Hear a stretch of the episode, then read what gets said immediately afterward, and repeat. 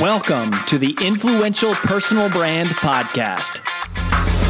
This is the place where you'll learn cutting edge personal brand strategies from today's most recognizable influencers. We're going to teach you how to build a rock solid reputation and then how to turn that reputation into revenue.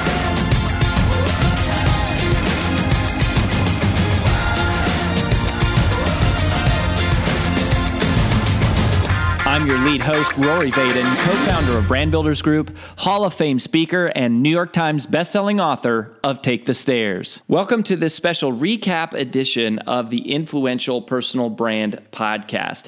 In just a minute, you're going to hear myself and my wife and business partner, AJ, do a debrief, recap, and summary of our most recent interview with our big takeaways.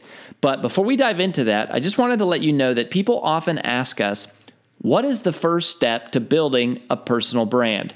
And if that is you or someone you know, then you have come to the right place because we have put together for you a free video short course to help you get started. Just visit firststep.brandbuildersgroup.com to get access. In it, we're going to walk you through what exactly is the genesis of a personal brand and the six key questions that every personal brand must be able to answer, but that almost none ever do. So go ahead and visit again firststep.brandbuildersgroup.com to get started, and we'll see you there. Now, on with the recap.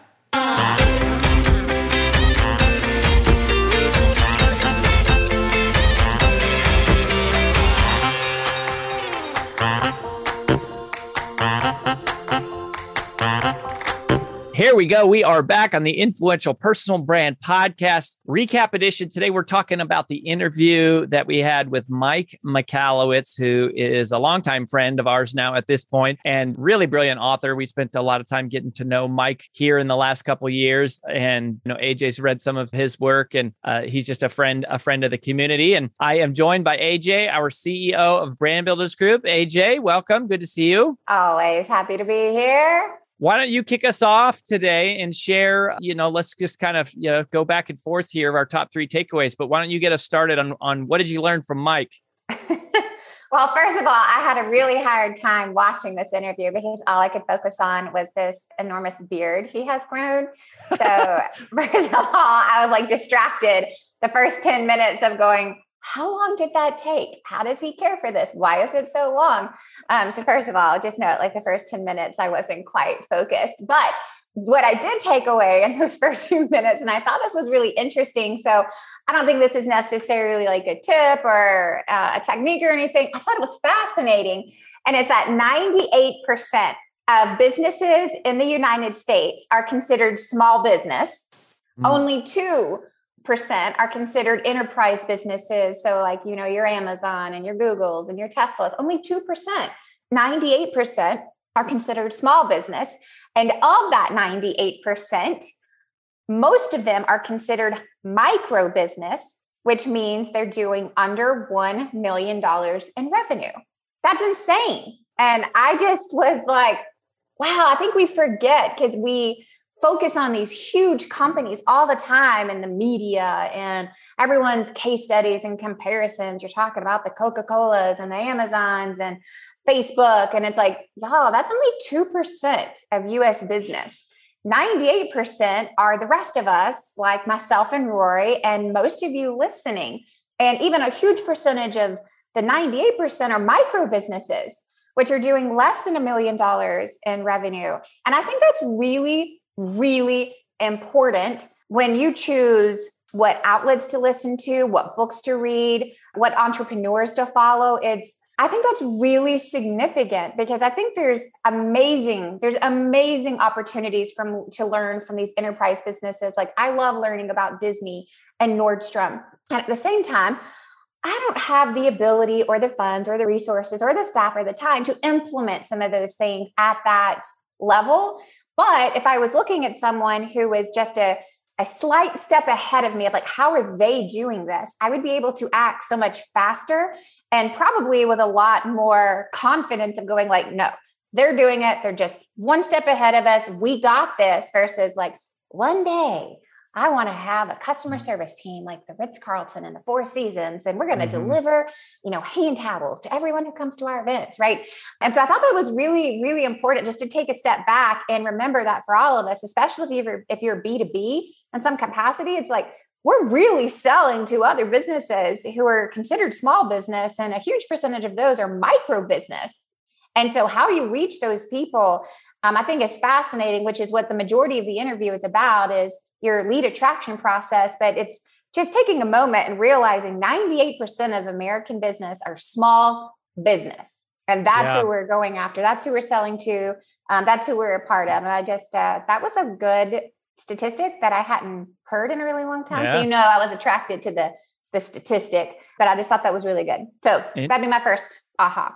Interesting. Well, I think, you know, you make a good point there about like if most businesses are micro businesses, then what would be relevant, most relevant for us would be to learn from other micro businesses or ones that are a step ahead. And I think a lot of this conversation really was about gaining instant attention. Mm-hmm. And one of the things that he said was about relevance. He said, you know, our brain is designed to efficiently ignore things that are irrelevant. I thought that was such an eloquent yeah. quote. Our brain is designed to efficiently ignore things that are irrelevant. And basically in marketing you'll hear this phrase it's it's a good phrase it's a, a good concept. It's called a pattern interrupt that people as they're you know scrolling through their social media feed or zipping through their inbox or just cruising along down the highway you have to do something like that is a pattern interrupt that is sort of jarring or jolting to even get the split second opportunity to tell them what you do or introduce yourself and that we don't realize how much the brain is constantly ignoring and that the brain has to ignore. I loved when he was talking about like, you know, if you just look around your office space, there's so many things there that your brain is ignoring and you have to ignore it for survival as a way to like conserve mental capacity to focus on like things that are really important and go that's that's the battle here that marketing is really neuroscience and understanding the way that attention works. So I, that was my first big takeaway. Yeah i think that's really that's really good and important and um, similar and i had highlighted that as one of the i thought that was a very interesting and what you said eloquent way of describing that. Um, the follow-up to that and i'll make this my second point is don't confuse different with outrageous. And mm. I thought that was really good because I think some people think in order to stand out, in order to differentiate, we've got to do something that's completely outrageous, that's never been done before. Um, and that's not necessarily the case, right? Just because you want to be different doesn't mean you have to be so outrageous that it's completely polarizing or it's you know so outlandish that it takes some incredible idea it's like that's not really what we're saying here and I, I, loved that whole concept of pattern interrupt and what it made me think about and i thought about a couple of different examples of this um, and for those of you who don't know you can go and google the videos on this because they're so stinking hilarious but um, just a pattern interrupt right just not outrageous but different would be the advertising of some of these brands like Poo-Pourri, oh, right? Yeah. Like that is Funny. just enough where it's got personality to the brand. So you kind of fall in love with the personality of these people who are behind Poo-Pourri, which is like, you know, the spray that you spray in the toilet before you, you know, go to the bathroom.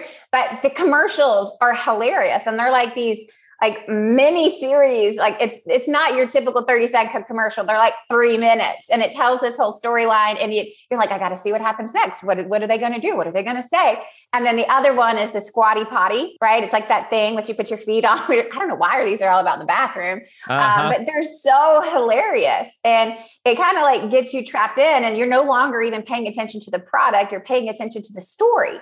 So it's a true you know pattern interrupt um, but that doesn't mean it's so outrageous that you know no one else could do it. But it's just different enough that it catches your attention in a new way. So asking yourself like what is everyone in my industry doing and then just think about how could i do it or talk about it or communicate it just a little bit differently I won't go on a tangent on this because I could, but I thought about one of our clients, and I hope he doesn't mind me sharing the story. Um, but one of our clients, his name is Matthew Davis, and he's an attorney, right? So he's a lawyer and he's got a law firm um, in Oklahoma.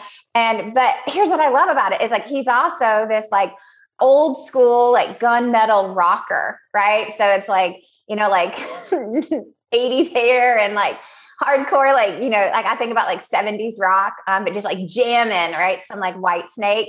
And that's like, that's a huge part of like who he is deep within this like professional, like white shirt and tie. And so they've got this whole new idea of talking about the unlawyer. Um, and they're going to make all these hilarious songs like, you know, F the law and like all this stuff. And I just think like part of that is like, well, that is not what you would expect from the typical, normal, everyday attorney, right? But it's like just enough different where he's infusing his personality. They're not trying to be outrageous. They're just living into how they're already different and infusing that into their business. So, a couple of rants there, but I thought those were all very relevant. Of you don't have to be outrageous to be very different. Yeah, that's a good distinction. I had made a note of that. Hi, it's AJ Vaden, and thanks for listening to the Influential Personal Brand Podcast.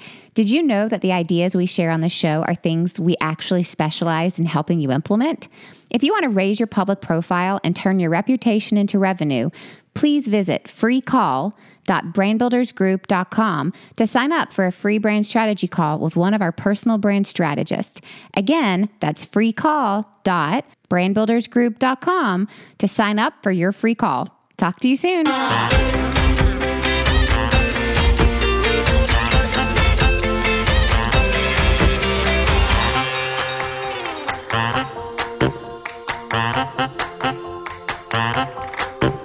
My second takeaway was just kind of related to, to the first thing, but was that the brain immediately processes something as threat, opportunity, or ignorable like threat, opportunity, or ignorable. And if you just think about like your website or your social posts or the start of your video, and you just go, okay, step back, detach yourself from the content for a second, and just look at the thing that you're creating and ask yourself, are people going to see this as a threat, an opportunity, or an ignorable? And for most of us, you know, personal brands, we're living in that space of opportunity. We want them to see opportunity. We want to quickly tell them what is in it for them so that the viewer hears it and you know this is i recently heard a, an advanced training on like growing your youtube channel. And this was one of the things that they were talking about is that basically the start like the first seven seconds out of your mouth on a youtube channel should be something like hey welcome in this video. You're going to learn blankety blankety blankety blank uh, and three reasons why you shouldn't blankety blankety blank. Stay tuned and we'll get you know stick around and then you go into the trailer and think and so they're like immediately hitting people with that opportunity. I think of the the title tests that we teach at brand builders group to our to our clients in our uh, phase one course one brand uh, finding your brand dna event. We talk about why most titles are terrible. And it's it, it, it very much connected to this conversation with mike about just going you have to demonstrate within milliseconds how what you're communicating is an opportunity for the viewer, for the reader, for the listener. And it's very simple, but it's it's super super difficult, and you just you just got to be intentional about it. Yeah, no, I think that's really good. Uh, you really went on like the science brain track. I know. Yeah, I was on the I was in the nerdy. I was nerding out over this. I was like, ooh, I like this. That's awesome. Um, okay, so this is my last one. I'll make it short and sweet since my other ones were really long. He asked a simple question like, What's your number one source of lead generation? And for most small business, it's word of mouth. Hmm. In other words, it's somewhat reactive, not a whole lot of proactive. And I think this is really true. It's like even in our business, you know, I'd say we're just exiting our startup mode from Brand Builders Group. We're three years in. And most definitely, 100% of the business that we have garnered in the last three years has come from word of mouth through affiliates or clients or through friends and family and past clients. But it's definitely been word of mouth. And here we are, three years in. And we've built an awesome, you know, multi seven figure business off of word of mouth. But probably to go to the next level, we're going to have to do something else. So it's like, at what point do you prepare yourself to move from this reactive, you're just doing a, such a good job, everyone is talking about it, to no, now I'm intentionally going after growing and expanding, scaling my business mm. with intentional, proactive marketing. And if you really want to grow, then you have the responsibility to market. And if you believe in what you do, then you have the responsibility to go out and tell people about it. Right. And I think a lot of people very much put marketing off to the side of like, oh, well, we're, we're doing just fine. We're going to let it grow organically. And I think that there's no problem with that. And then there's another school of thought of, well, if you really believe in what you do so much that you think it helps and you think it changes lives, then you have the responsibility to get out there and make sure people know about it. And I think there's, you know, somewhere in between is where a happy medium is probably where you should be. Uh, but I also believe it's like, you know, if, if what you do really helps, then it is your job to get out and tell people about it, i.e., marketing marketing is just like one of those things it's a skill you have to learn to do it you got to do it consistently you got to choose to do it over and over and yeah i think what you said there aj is so true it's like to to scale at some point you got to extend beyond just the just the word of mouth when i think about marketing lessons that we've learned which is also my third takeaway here because mike reminded me of it was that in your marketing you have to tell people exactly what to do. Hmm. Like the marketing cannot just be like brand awareness or impressions. You have to include a direct call to action, which would say, you know, make sure you like, make sure you follow, make sure you subscribe, make sure you share, leave a comment, register, click this link, sign up. Go like you have to include the actual instruction and the order and the command because otherwise people don't do it. And mm-hmm. it, just because you they have to be told exactly what you want them to do. So don't just tell them who you are tell them what you want them to do. And that's a big that's a big thing that i'm trying to focus more on. And because you see like all the top marketers are doing that all the time. They're very clear with what's the instruction that they are they are driving with their audience. So uh, so, on that, all of you who are listening, what we want you to do is go and subscribe to the podcast, the Influential Personal Brand Podcast. Here's what you need to do subscribe, make it very clear, just like that. yeah, just like that. Uh, and if you haven't yet requested a call with our team, go to freebrandcall.com and request a call with our team and uh, we can start working with you formally on on crafting your custom personal brand strategy plan to help you build and monetize your your impact and your influence. So check that out. Also keep coming back every single week. We'll catch you next time on the influential personal brand. Bye bye that's all we've got for this episode of the Influential Personal Brand Podcast. But here's some great news. One of the most valuable things you can do to help us and other new potential listeners to find our show is for you to both rate this show and leave a review. So, as a special bonus for you, if you leave us a comment in iTunes, Stitcher, or wherever you listen, take a screenshot of your review and email it to podcast at brandbuildersgroup.com. We will give you free 30 day access to 25 of our most popular interviews on video in your own private members only area. So go right now, rate us, review us, and then send a screenshot of it into podcast at brandbuildersgroup.com.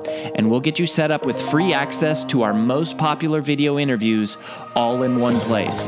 Also, just please share, share, share this podcast with anyone who you think might enjoy it. And until next time, remember that building a business isn't nearly as valuable as building a reputation.